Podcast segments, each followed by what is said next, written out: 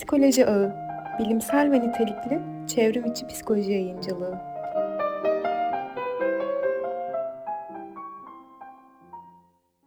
Merhaba değerli psikoloji ağ takipçileri. Bugün sizden gelen soruları cevaplayacağım. Umarım e, bir hata yapmam. E, ve ilk soruyla başlıyorum. Sarp Akkaya için psikoloji ne ifade ediyor? İnsanın kendini tanıması, bilmesi üzerine fikirleri nelerdir? Psikoloji çok derin bir mevzu benim için. E, çok kolay böyle bir, bir iki paragrafla anlatabileceğim bir cevabı yok açıkçası. Ama yaklaşık 10 yılı geçkin bir süredir ben de e, düzenli olarak terapi gören bir insanım. E, özellikle metropolde yaşayan insanların düzenli terapi görmesi gerektiğine inanıyorum. Hele ki bizim gibi bir coğrafyada yaşayan insanların e, daha da bu konuya eğilmesi gerektiğini düşünüyorum. İnsan kendini tanımadan ve kendini bilmeden daha fazla hayata dair bir şeyi hem ifade edebilmesi hem de anlayabilmesi çok zor diye düşünüyorum. Biz özellikle bunu geçen gün bir arkadaşımla da konuşmuştuk.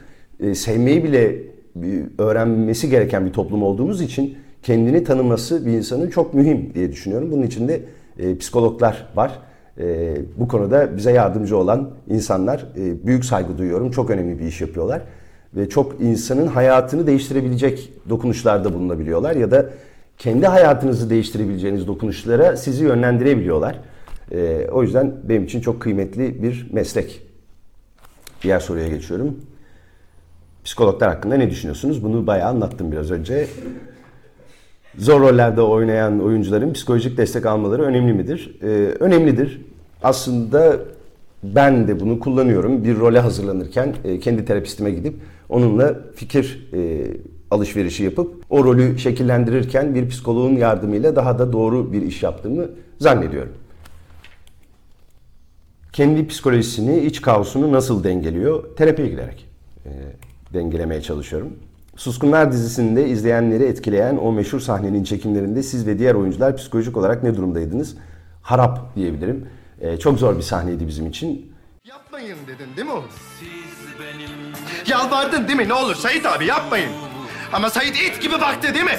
Sait büyük mahkumlara dokunmaz değil mi? Ha? Hiçbir şey yapmadı. Yalvarırım Sait abi dedin. O öyle durdu değil mi oğlum? Konuşsana. Yardım istedin. Sait abi ne olur dedim. Ne olur Sait abi ne olur. Ne olur. Ama Sait yardım etme dedim. Ee, özellikle Ferhat'ı oynayan Batuhan kardeşimiz çok genç olmasına rağmen e, çok önemli bir işe imza attığını düşünüyorum. O sahne herhalde o dizinin e, bizim için en önemli ve en zor sahnelerinden biriydi.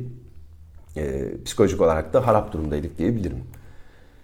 Bir psikoloğa görünmek istese dikkat edeceği kriterler ne olurdu? E, referans olurdu. E, kim beni o psikoloğa öneriyor? E, o psikoloğu bana kim öneriyor daha doğrusu? E, referans olmadan böyle bir hamle yapmayı pek düşünmezdim. Çünkü her meslekte olduğu gibi o meslekte de e, psikologların içinde de e, bunu kötüye kullanan, suistimal eden insanlar mutlaka mevcuttur. Özellikle psikologları kalmadan iş zaten yaşam koçlarında e, bitiyor. 6 aylık sertifika ile bir insan psikolojisine dair bir şeyler söyleyebilme hakkını kendine gören bir meslek grubu var şu an. E, çok şaşkınım e, onlara da. E, sonuçları da çok e, kötü olabiliyor ki bunun örnekleri var. Geçtiğimiz senelerde haberlerde de görmüştük. Bir yaşam koçu hayatını kaybetti. Çünkü e, ehliyeti olmadığı halde bir şizofreni tedavi etmeye çalışmıştı ve e, sonuç çok ağır oldu. Çok zor bir meslek, öğrenilmesi gereken ve iyi bir eğitimden e, geçirdikten sonra icra edilmesi gereken bir meslek olduğunu düşünüyorum. E, o yüzden kendim de bir psikoloğa giderken en önemli e, kriterim referanstır. Onların prensiplerine çok hayranım. Bir psikologla, bir terapistle özel hayatınızda zırt pırt görüşüyor olmanız doğru değil. Onunla paylaşımınız o terapi yapılan mekanda, o odada belki anlattıklarınız o odada kalıyor. Onun dışında bir ilişki kurmayı da doğru bulmuyorum açıkçası. Ve diğer soru, Suskunlar dizisi benzeri sosyal e, sorunlara dikkat çeken çalışmaların halka karşılık, halkta karşılık bulduğunu ve mücadeleyi arttırdığını düşünüyor musunuz? Evet, yapıldığı sırada e, böyle bir karşılık buluyordu ama günümüzde maalesef böyle e, sosyal sorunlara dikkat çeken diziler pek yok. E, olmasını dilerim. Ama Türkiye'de dizi yapmak da kolay değil çünkü e, şöyle bir anlayış var, buna çok gülüyorum. Türkiye'de bir dizide bir kötü adam oynuyorsanız onun bir mesleği olmuyor. Çünkü ona bir meslek yazarsanız o meslek grubundaki insanlar ayağa kalkıyor diyorlar ki biz böyle miyiz? Hayır siz öyle değilsiniz ama içinizde öyleleri de var diye anlatmak zorunda kalıyorsunuz. Ee, bir filmde hemşireler bir, bir sahnede dedikodu yapıp ruj sürüyordu falan. Hemşireler Birliği ayağa kalktı biz dedikodu yapıp ruj mu sürüyoruz diye. Biri bile mi yapmıyor bunu dedim. Ee, bu sefer ben linç ediliyordum. Ee, komik anılarım var o konuyla ilgili. Yani Türkiye'de kötü adam, kötü kadın oynuyorsanız e, onların bir mesleği genelde olmuyor. Onlara bir meslek biçerseniz o meslek birlikleri size dava açabiliyor tuhaf bir şekilde. Psikoloji ve oyuncu arasındaki ilişkinin önemini hangi olay olduğunda veya nasıl anlamış? Bu cümleyi bir daha okuyorum. Psikoloji ve oyuncu arasındaki ilişkinin önemini hangi olay olduğunda veya nasıl anlamış? Ee, Bunu bana çeviren var mı içinizde? Ee, Birebir bağlantılı yaptığımız iş e, direkt psikolojiyi bağlayan bir iş. O yüzden konservatuvar tiyatro bölümünde okuyan öğrencilerin mutlaka haftada en az bir saat psikoloji dersi gördüğünü söyleyebilirim. Ee, Psikoloji bilmeyen bir oyuncu iyi bir oyuncu olamaz. Onu da söyleyebilirim. Psikolojinin meslek olarak sinema ile ilişkisi nasıl açıklanabilir? Biraz önceki gibi açıklanabilir. Oyunculuk gerçek hayattaki empatinizi arttırıyor mu? Mutlaka arttırıyor. Çünkü bizim işimiz insanları tanıma işi, insanları anlama ve onlarla empati kurma işi. Oynadığımız karakterlerle bir empati kurmazsak onları gerçek kılamayız diye düşünüyorum. Ee, kötü adam ya da kötülük yapmış adam ya da iyi bir adam, fabrikatör e, vesaire bir sürü karakter var oynanabilecek. Diziler için söylüyorum elbette. O yüzden bu kadar yüzeysel belki örnekler veriyorum ama e, bu, bu insanlarla iç içe olup onlarla empati kurmadığınız noktada o karakteri gerçek kılmanız imkansıza yakın diye düşünüyorum. Kendi içinde Kaybedenler Kulübü'nün psikolojik çözümlemelerini yaptığımı sonuçları yapmadım. Ee, oraya girersem çıkamam diye düşünüyorum çünkü. Ee, Kaybedenler Kulübü kendi başına bir test konusu olabilir. Ee, sadece adı bile insanlarda, insanların çoğunda doğru yere ulaşıyor mu emin değilim. Ee, kaybetmek, kaybeden olmak, kay, loser diye tabir ettiğimiz e, o, o insanların psikolojisi bayağı bir test konusu olduğunu düşünüyorum. Çok derinlemesine buna dalmadım. Oynadığım karakter de e, bunu gerektirmiyordu. Ben yayın evi ayağındaydım daha fazla filmde. E, ama gerçek hayatta ki Kaybedenler Kulübü'nü kuran e, abilerimin gerçekten e, bu konuyla ilgili bir dertleri olduğunu biliyorum. Bu konu üzerine çok düşündüklerini, çok yazdıklarını biliyorum. E, onları tanımanızı, yazdıklarını okumanızı e, tavsiye edebilirim size. Kendisini bizi bu kadar desteklemeye iten şeyi merak ediyorum. Bunu çok az ünlü yaptı. Ee, ben de bilmiyorum. Ben olabildiğince işimi yapmadığım zaman kendim olmaya çalışıyorum. Kendim gibi davranmaya çalışıyorum. Ee, normal özel hayatımda başka bir karakter veya bir role bürünmekten kaçınmaya çalışıyorum. Belki budur. Teşekkür ederim. Bunu bir iltifat olarak da kabul ediyorum. Aşkı nasıl tanımlarsınız? Sizin için ne ifade ediyor? Buna bir tiyatro oyununda duyduğum bir replikle cevap vermek isterim. Beni çok etkilemişti seneler önce. Eskici Dükkanı diye bir oyundu şehir tiyatrolarında oynanan. E, aşk nedir diye soran bir karaktere diğeri aşk hislerin kelimelerle israfı değildir diye cevap vermişti. O yüzden aşk üzerine söylenen her şeyi bir anda çöpe atmak istemem ama aşk benim için de hislerin kelimelerle israfı değildir.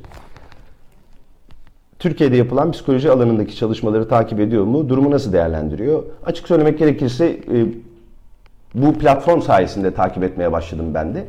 E, daha öncesinde genel olarak Türkiye'deki e, psikoloji alanındaki çalışmaları takip eden biri değildim. Sadece kendi psikolojik alanındaki çalışmaları takip eden biriydim. Ama şimdi ne oluyor, ne bitiyor? Türkiye'de psikoloji bilimi nerede, nereye varmak istiyor? Amaç ne? E, varılması gereken nokta ne? Bunlarla ilgili sorularım ve öğrenmek istediğim çok şey var. Evrimsel psikolojiyi duydunuz mu? Hiç duymadım e, ama hemen bu yayın biter bitmez arkadaşlarıma soracağım nedir diye. Nöropsikoloji hakkında ne düşünüyorsunuz? E, gene çok bilgi sahibi olduğum bir mevzu değil. O yüzden e, üzerine çok fazla konuşmak istemem bilmediğim konularla ilgili. Ama araştırıp bir sonraki programda bununla ilgili de bir iki cümle etmeye çalışacağım. Ne olacak bu halimiz? Geleceğe dair umutlarım tükendi bir psikolog olarak diyor Mehmet Bey. Ee, umudum bittiği yerde her şey bitmiştir benim için. Ee, umut fakirin ekmeği derler. Benim için de öyle.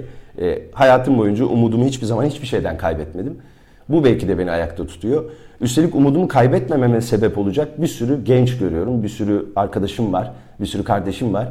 Ee, bir taraftan Sosyal Ben isimli bir e, vakfın yönetim kuruluna girdim şimdi. Onlarla omuz omuza e, bir, bir hareket içindeyiz. Orada dezavantajlı bölgede yaşayan çocuklar, 9-12 yaş arası çocuklara belirli atölyeler götürüyoruz. Oyun atölyesi, tiyatroyu kastederek söylüyorum. Resim atölyesi, fotoğraf atölyesi, müzik atölyesi gibi atölyeler düzenleniyor ve e, onlara gidiyoruz biz. Orada o çocukların gözündeki ışığı gördüğüm zaman bir gülücük bile kafi. E, ben umudumu kaybetmemek için yeterli şeye sahip olduğumu düşünüyorum. Bağımlı olduğunuz herhangi bir şey var mı? Oyunculuk. Oyunculuk yapmasaydım başka hiçbir şey yapamazdım. Ee, belki evet psikolog olmak isterdim. Çok ilgilendiğim ve sevdiğim için ama bağımlı bir oyuncu olduğumu söyleyebilirim. Ee, oyunculuğa bağımlı biri olduğumu söyleyebilirim. Daha doğru bir cümle oldu. Çevresindeki ünlüler mesleğimizi nasıl görüyor ya da biliyor? Ee, hemen hemen arkadaşım olan bütün oyuncular e, büyük saygı duyuyorlar psikologlara. Çünkü yaptığımız işin kıymetini gerçekten biliyoruz. Belki bizim mesleğimizde çok yakından dirsek teması olduğu için böyle düşünüyoruz. Ama e, hemen hemen etrafındaki bütün oyuncuların en saygı duyduğu mesleklerden biri psikolog, e, psikoloji. Oynadığı herhangi bir karakterden psikolojik olarak etkilendiği oldu mu? E, karakterden etkilenmedim ama oynadığım işte o suskunlardaki sahne beni çok etkilemişti. E, Sonra set ziyaretine gelen bazı kardeşlerimiz oldu. E, empati kurduklarını söyleyen bazı kardeşlerimiz ve arkadaşlarımız. Ya da başından kötü bir şey geçmiş bazı kardeşlerimiz ve arkadaşlarımız. Onları gördüğüm zaman evet e, fazlasıyla hem yaptığım meslekten hem de o işten yani suskunlardan çok etkilendiğimi düşünüyorum. E, Teporeis'e selam söyleyin. Ezel'i unutmadık. E, Ezel sizi unutmaz inşallah. Türkiye'de tek bir şeyi değiştirme şansına sahipsiniz ama tek bir şeyi neyi değiştirirsiniz? Hmm, çok zor bir soru. Ama e, yani şu anda da yaptığım çalışmalar bunun üzerine olduğu için şunu diyebilirim ki Türkiye'de çocukları çocuklara daha iyi bir gelecek ve daha güvenli bir ortam sağlamak adına çalışmak benim için en önemli şey e, diye düşünüyorum. Yani e, çocuklarımıza bırakacağımız bu ülkeyi daha temiz, daha e, güzel bir hale getirmek için çalışırım ve bunu değiştirmeye çalışırım. Mesleki açıdan tükendiğinizi hissettiğiniz, performans kaygısı yaşadığınız bir dönem oldu mu? Öyle bir dönem olmadı ama bazı işler yani her iş e, hayalinizdeki iş olmayabiliyor. Bazı işlerde yeterince tatmin olmayabiliyorsunuz ve e, o noktada kendinizi sorgulamaya başlıyorsunuz. Acaba ben tatmin olmuyorum, yetersiz miyim yoksa iş mi yetersiz diye sorgulamaya başlıyorsunuz. Benim de bu anlamda kendimi sorguladığım işler mutlaka oldu. Tanınırlığınız arttıktan sonra sosyal hayatınız ve insan ilişkileriniz nasıl etkilendi? Ve bu çok gene uzun uzun cevap verebileceğim bir şey ama kısaca şunu diyebilirim. Evet tanındıktan sonra hayat başka bir evreye geçiyor. Çünkü e, düşünün ki sizin hiç tanımadığınız insanlar sizi tanıdıklarını zannediyorlar ve size o şekilde hitap edip o şekilde yaklaşıyorlar. Dedim ya sevmeyi bile öğrenmemiz gerekiyor. Çünkü biz sevmeyi ve sahip olmayı birbirine karıştıran bir toplumuz çoğu zaman. Genelde bizim olmayan şeyi sevmeyip e, bir şeyi seviyorsak da bizim olmasını isteyen insanları. Halbuki sevmek öyle bir şey değil. E, sevmek ayrılabilmek demek. Sevmek azat edebilmek demek. Gerçek sevgi e, sizsiz de birinin mutlu olduğunu görebiliyorsanız ve bundan mutlu olabiliyorsanız bence mümkün. Dolayısıyla tanınırlığım arttıktan sonra beni tanıdığını zanneden insanların sevgisi aslında bana olan sevgi değil yaptığım işe olan bir sevgi. Bunun bunu anlamam, bunu idrak etmem de bir süreçti. O süreci atlattığımı düşünüyorum artık. Şimdi daha daha kolay çözümleyebiliyorum bazı şeyleri. Yalan olduğunu bildiği halde neden defalarca Şebnem'e gitti Tefo? Neden neden? Çünkü çok aşıktı. Şebnem'e olan aşkı her şeyden daha büyüktü bence Tefo'nun. E, o yüzden genelde insanlar aşık olduklarında gözü doğruyu ya da yanlışı görmüyor. Sadece aşkı görüyor. E, Tefo da böyle bir girdaba girdi herhalde diye düşünüyorum. Ki çok akıllı bir adam da değildi Tefo. E, aşkının peşinden gidip e, her şeyi silebilecek kadar yürekli ya da duygusal diyeyim bir adamdı. Sosyal Ben Vakfı gönüllüsü olduğunuzu biliyoruz. Bir tür e, STK, bu tür STK'larda ünlü kişiler ne tür rol alıyor? Biz sadece e, yani en başta bizim ünlü diye tabir ettiğimiz insanların görevi tanınırlığı üzerinden e, bu vakıfların da bilinirliğini arttırmak. Yani beni işte Twitter'dan 100 bin kişi takip ediyorsa sosyal benle ilgili bir şey yazdığım zaman e, ya da duyurduğum zaman o 100 bin kişiye de bunun e, iletiliyor olması önemli olan. Dolayısıyla ben beni seven insanlar ve takip eden insanlara sosyal beni tanıtmak üzerinden bir yükümlülük taşıyorum. Onun dışında sosyal bende gönüllü olan arkadaşlarımın e, kendi branşım üzerine yani tiyatro ve oyunculuk üzerine eğitimlerini üstleniyorum. Onlara çocuklara kendi bildiğim kadarıyla nasıl yaklaşmaları gerektiğini anlatmaya çalışıyorum. Ee, umarım bir faydam da oluyordur. E, oyunculukta genel olarak işte o e, çekim sırasında e, o ortamda yaşanan psikolojik baskı unsurları neler oluyor? E, insana e, stres sokabilecek ve gerçekten zorlayabilecek öğeler neler acaba? Yani işin doğasında da var belki veya dışarıdan geliyordur. Yani tiyatroyu ve sinemayı daha doğrusu kamera önünü ve tiyatroyu birbirinden ayırmak lazım. Tiyatroda e, seyirci geliyor daha önce bir buçuk ay, iki ay hazırlandığın bir gösteriyi o seyirciye sunuyorsun. Baskı şu, bir beklenti var. Bilet almış bir seyirci var, para ödemiş ve bir şey bekliyor o seyirci senden. Bir performans, onu onu göstermek zorundasın. En büyük baskı bu. E, kamera önü oyunculuğunda bir ekip var. Ee, arkada kamera arkasında belki 50-60 kişilik bir ekipten bahsediyoruz. Ve görünür olan sensin. Dolayısıyla senin işini iyi yapman gerekiyor ki o insanlar da işlerini iyi yapabilsinler ve vakitli bir şekilde evlerine gidebilsinler. Orada da baskı oluyor. Hadi işimi iyi yapayım, güzel yapayım ve bu insanları burada daha fazla bekletmeyeyim. Bu kamera önü için bir baskı oluşturabilir. Ee, onun dışında seyircinin seyirciyle buluşması kamera önünde yaptığın işin yönetmenin de tezgahından geçtikten sonra olduğu için orada yönetmenin daha büyük bir baskı e, hissettiğini düşünüyorum oyuncudan. Çünkü o memnun olmadığı bir şeyi setteyken oyuncuyla ilgili memnun olmadığı bir şeyi hemen direktif verip değiştirmesini isteyebilir. Fakat oyuncudan memnunsa ve o sahne çekilip bittiyse artık sorumluluk tamamen yönetmene kalmış oluyor. O daha büyük bir baskı hissediyordur herhalde ama tiyatroda oyuncu perde açıldığı an itibariyle seyirciye bir şey vaat ediyor. E, o da bir baskı oluşturuyor tabii oyuncuda. Peki böyle mükemmeliyetçiliğe yönelik veya takıntı haline gelen bir şey var mı oyun oyunculukla ilgili? Ya bende yok ama olan varsa işi zor. Şu oldu falan ya bu oyun olmadı falan. Her oyun iyi olmaz. Yani zaten bir temsilden bahsediyorsak bir tiyatro oyununu belki 40 kere oynuyorsunuz e, minimum bir, bir senede. Belki 20 kere oynuyorsunuz. Her oyun birbirinden daha iyi olması söz konusu değil. Bazı oyunlar kötü geçer, bazıları iyi geçer.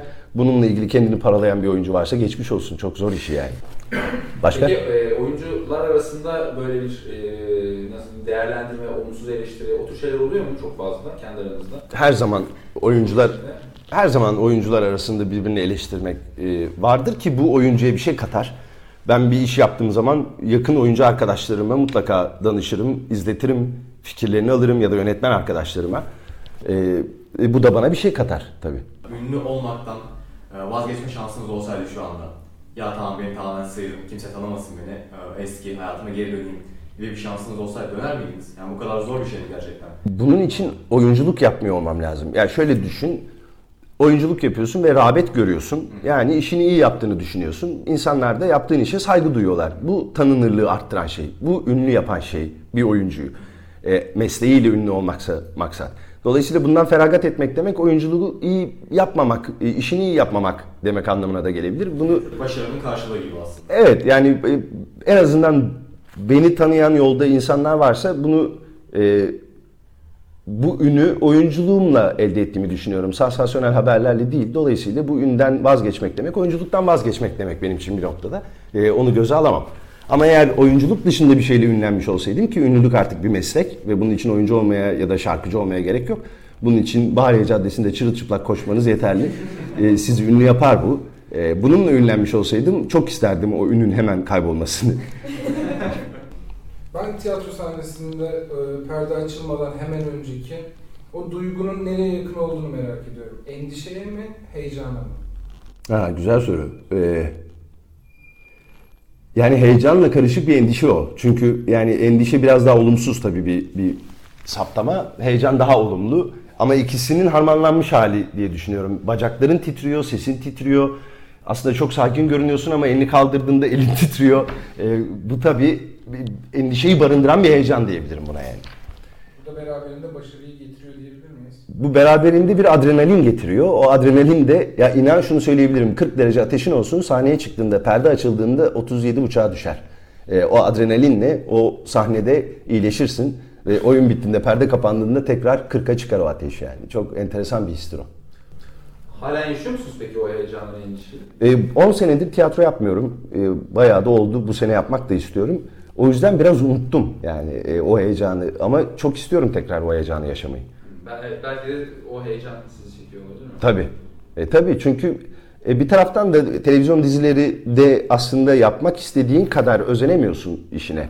E, o senaryo geç gelebiliyor, 140 dakika çekmeye çalışıyorsun. Dünyada eşi benzeri olmayan bir süre çok enteresan ve Türkiye bu konuda çok e, teknik olarak ileri bir ülke. Çünkü bunu yapabilecek, başarabilecek başka bir ülke olduğunu düşünmüyorum.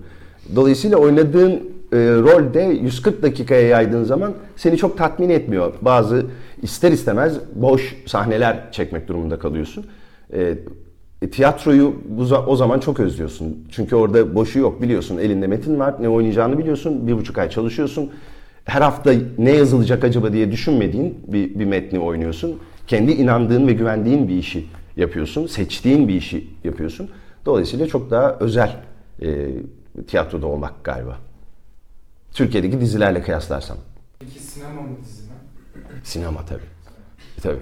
Ya sinemada da çünkü günün sonunda eline bir senaryo geliyor ve sen istersen oynarsın, istemezsen hayır ben bu işi yapmak istemiyorum dersin. Ama dizide her hafta ne gelecek diye bekliyorsun. Yani Türkiye'de dizilerde yurt dışında olduğu gibi 13 bölümü yazılıp sonra hadi çekelim olmadığından ötürü e, haftalık ne gelirse önüne e, hadi abi çekelim diyorsun ve çekiyorsun. Bilmiyorsun ne yazıldığını.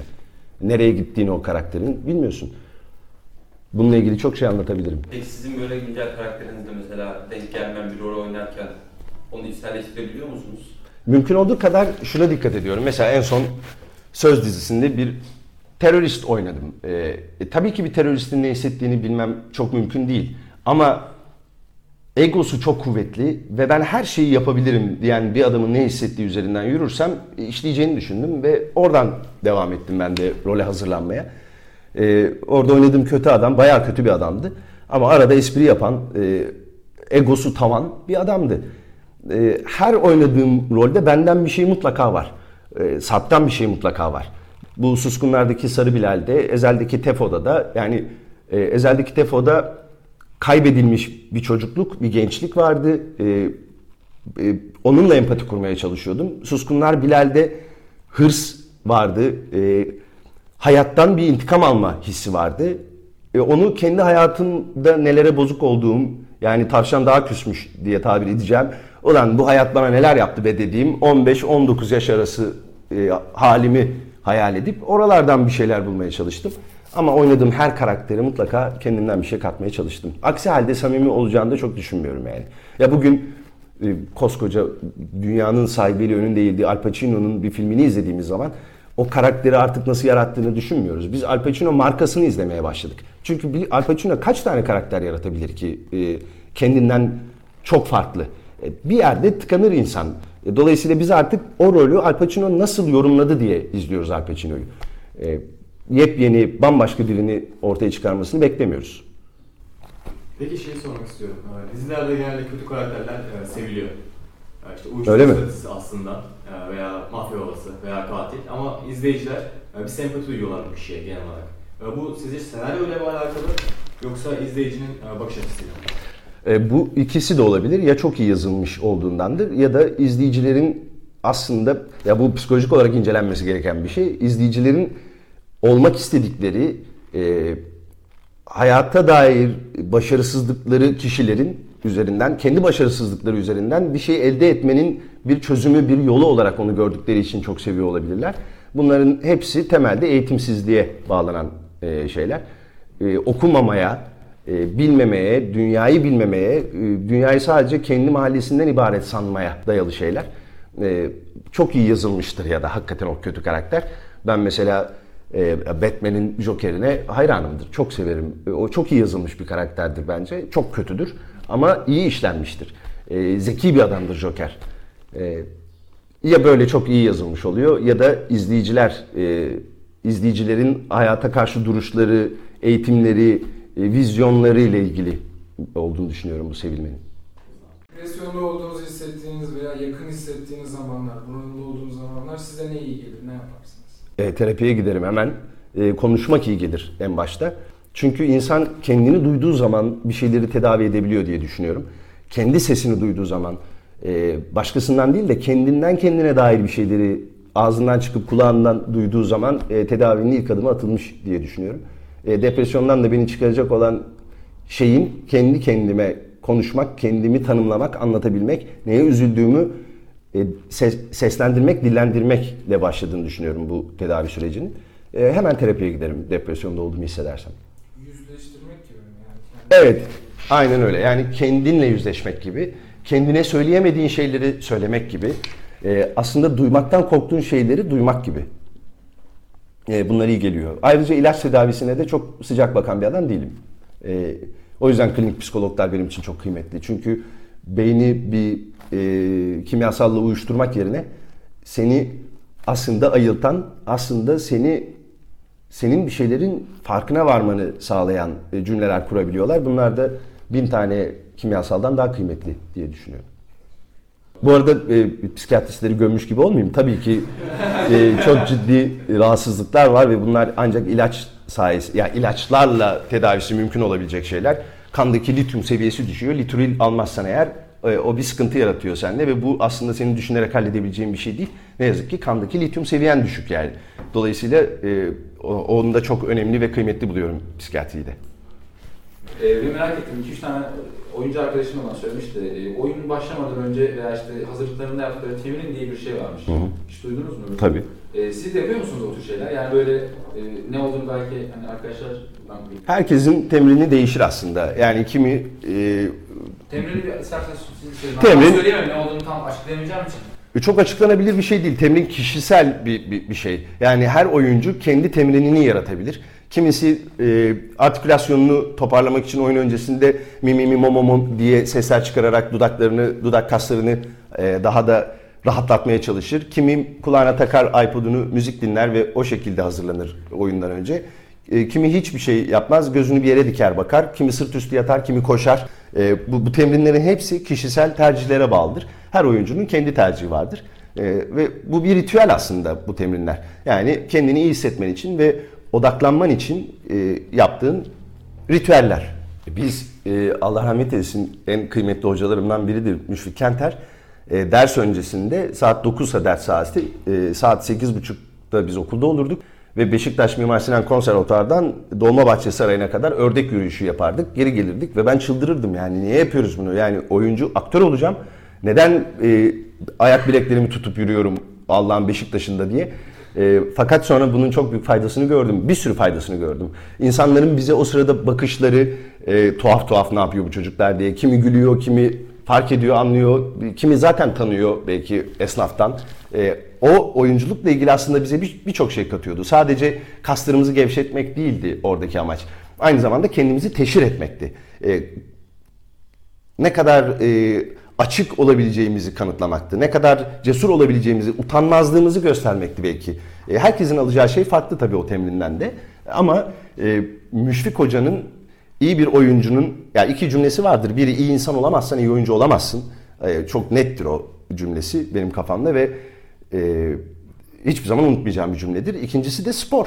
E, spor yapacaksın, vücuduna iyi bakacaksın. Çünkü bu vücut senin dükkanın. E, dükkanı temiz tutmak zorundasın, dükkanı diri tutmak zorundasın. Nasıl berber dükkanında adam her gün camlarını siliyorsa, yerleri süpürüyorsa senin de dükkan bu. Buna iyi bakacaksın. O yüzden spor yapmak gerekiyor.